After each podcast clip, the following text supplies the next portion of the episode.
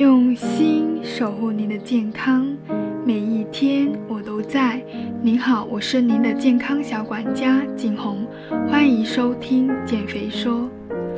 如果你喜欢减肥说分享的每一次内容，记得订阅关注我的栏目哦。之前我介绍过几种低碳饮食减肥法，例如哥本哈根、阿特金斯、生酮等等。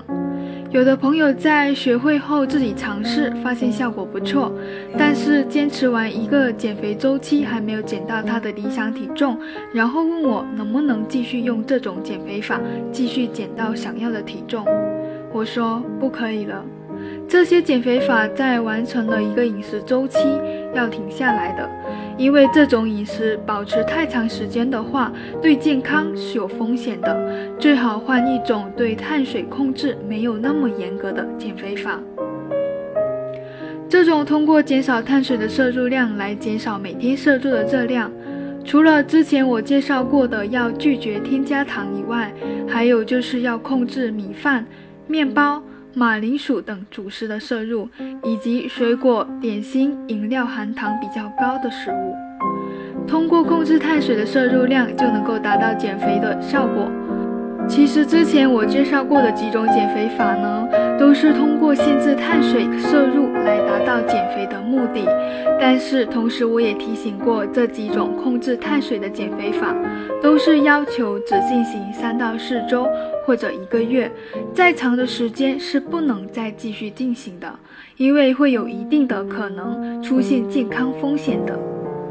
在最近日本的一项最新研究显示，也是同样的结论。研究表明，如果长期极端的限制糖分的摄入量呢，或许将加速人体衰老，甚至影响我们的寿命。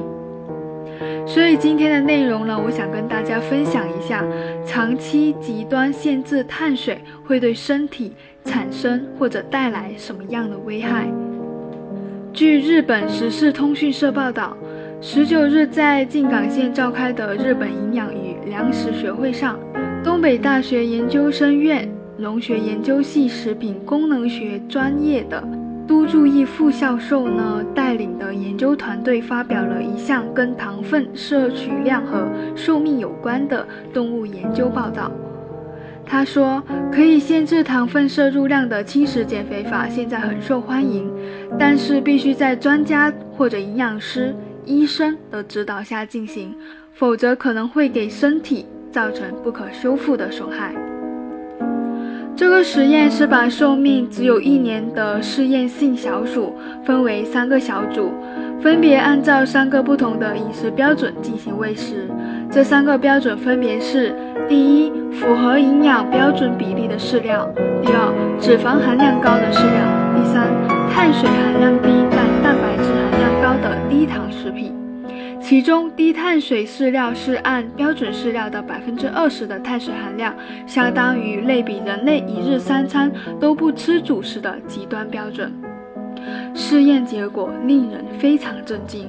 长期吃低碳水食品小鼠的寿命比那些吃符合营养标准比例饲料的小鼠短八到九周。另外，长期吃低碳食品的小鼠的寿命呢，也比吃高脂肪含量饲料的小鼠要短，而且长期吃低碳食品的小鼠的记忆力呢，也下降到吃。符合标准营养的比例饲料的小组的一半左右。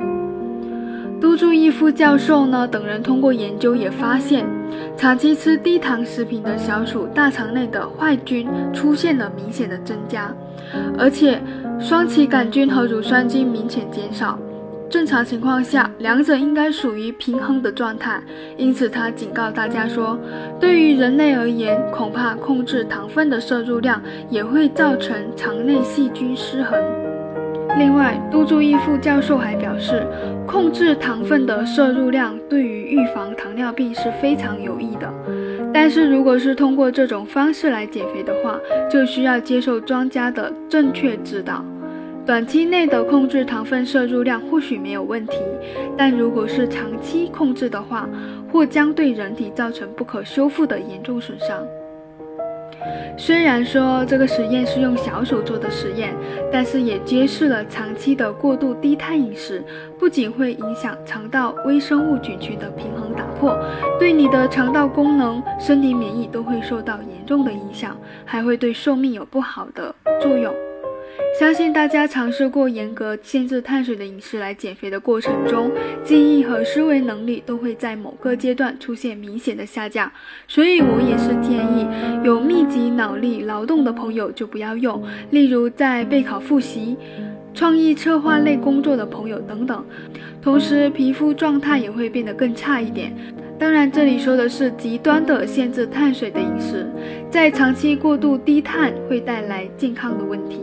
而一般的相对宽松的低碳饮食是相对比较安全的，例如热量缺口在五百到八百大卡，把部分的碳水换成低 GI 的粗粮杂豆，拒绝添加糖，这样的饮食方式倒是挺健康的，而且呢，用于减肥的话也没有那么快。所以大家在选择减肥法的时候呢，一定要选择适合自己的和根据减肥法的要求来进行，不要为了保持继续减轻体重而忽视可能存在的长期健康风险。